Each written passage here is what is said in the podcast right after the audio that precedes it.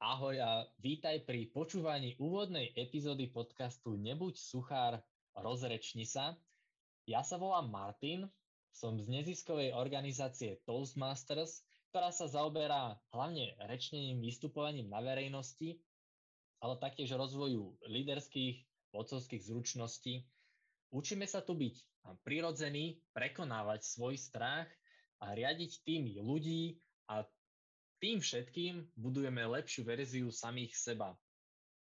Ja sa Toastmasters venujem, už to bude viac ako 4 roky a je tu so mnou aj Veronika, ktorú, ktorú veľmi, veľmi srdečne vítam. Ahoj Veronika. Ahoj Martin. A Veronika sa rozhodla, že spolu založíme prvý Toastmasters podcast. Takže ja sa veľmi teším, že tu mám takúto super parťačku. Takže Veronika, ako dlho ty pôsobíš to z Masters? Aké je tvoje doterajšie pôsobie? Čím si si tu všetko preskákala? Len tak v skratke. Ja som v Toastmasters už 2,5 roka. Presnejšie som začala vo februári 2019.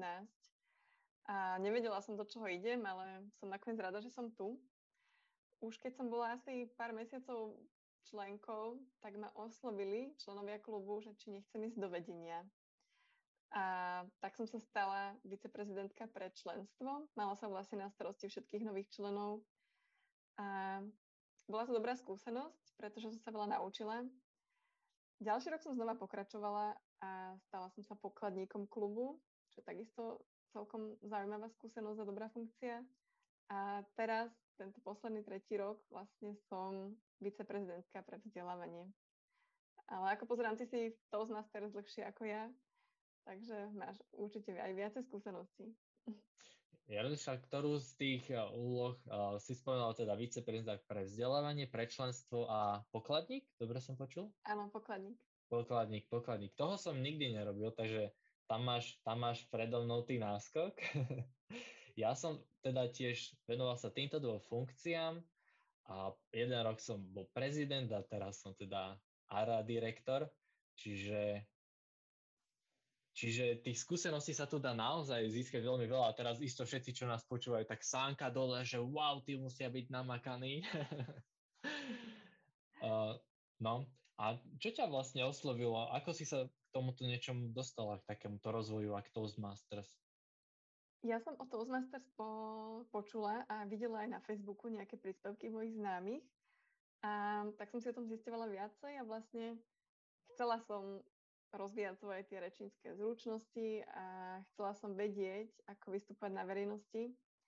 A keď som videla, ako všetci, oni, všetci tí členovia vedeli rečniť, tak som si povedala, že wow, že ja by som to chcela vedieť tiež. Mm. Mm. A tak som sa rozhodla, že idem do toho a idem na sebe pracovať. Mm. Ako to môžem potvrdiť, ja som prvýkrát taktiež prišiel na stretnutie po očakávaní, alebo teda v tom, že chcem sa naučiť správne rozprávať pred ľuďmi, lebo som bol na doktoránskom štúdiu vtedy. Učil som študentov, vedel som, že budem na konferencie chodiť, tak som hľadal nejaký spôsob, akým sa v tomto smere posunúť. A zrazu prišiel Toastmasters a keď som naozaj na to stretnutie prišiel a videl som tých ľudí, tak som si povedal, že to není možné, že to ja sa nikdy nemôžem naučiť takúto nejakú vec. ja sa postavím pred ľudí, kde sa začne všetko triasť, to není možné. A ako to je u teba? ako si to mala ty? Ja som mala také isté pocity. Ja som bola veľmi na tom zle, čo sa týka rečnenia a toho vlastne na verejnosti. Keď som sa mala pred niekoho postaviť, tak som mala veľkú trému, som celá červená, spotená, hlas sa mi triasol.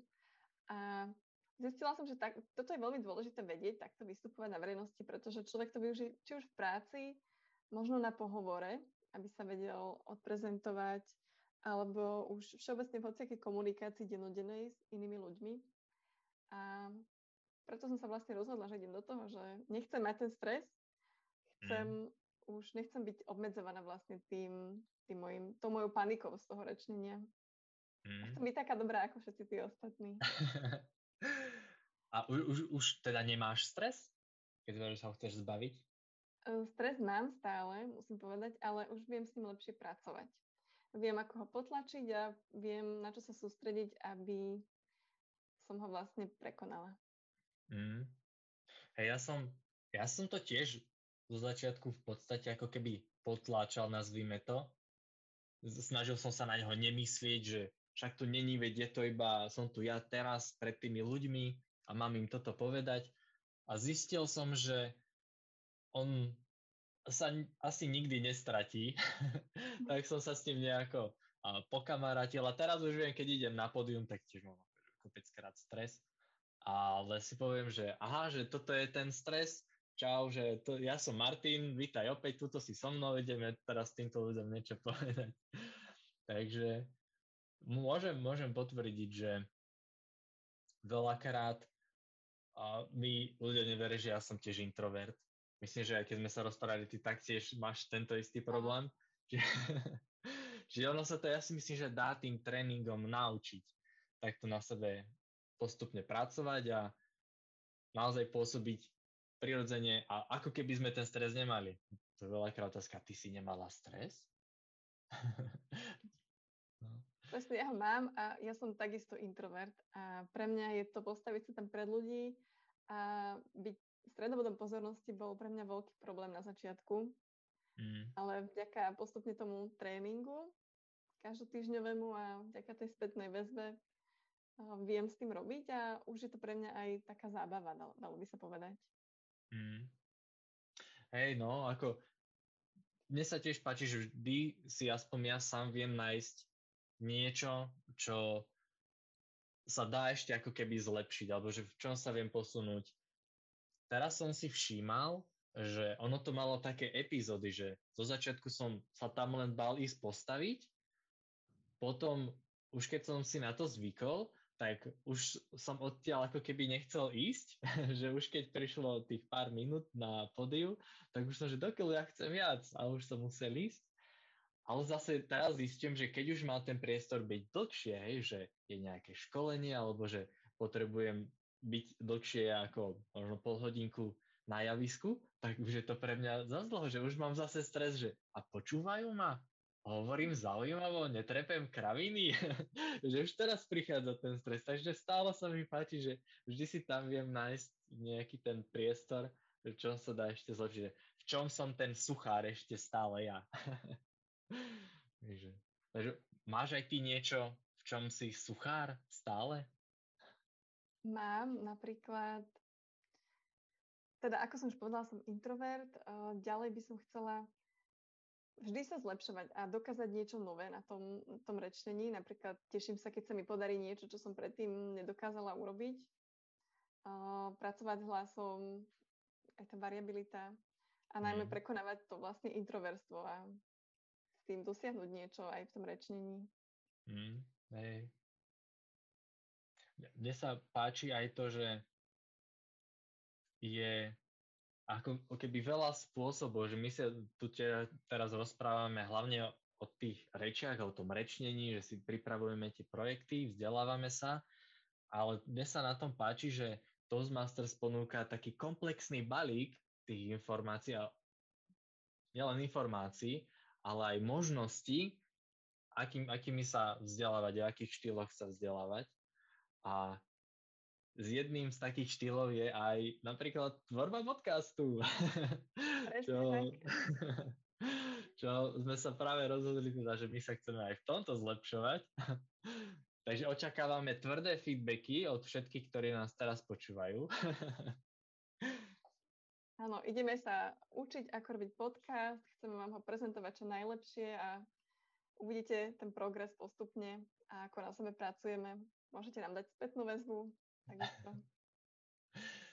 A budeme potom konkurovať um, aj tým najväčším, neviem, ani kto všetko dáva podcasty, ale musíme si nájsť nejaký benchmarky z toho. Môžu nám aj poradiť potom nejaké, že radi sa, radi sa porovnáme.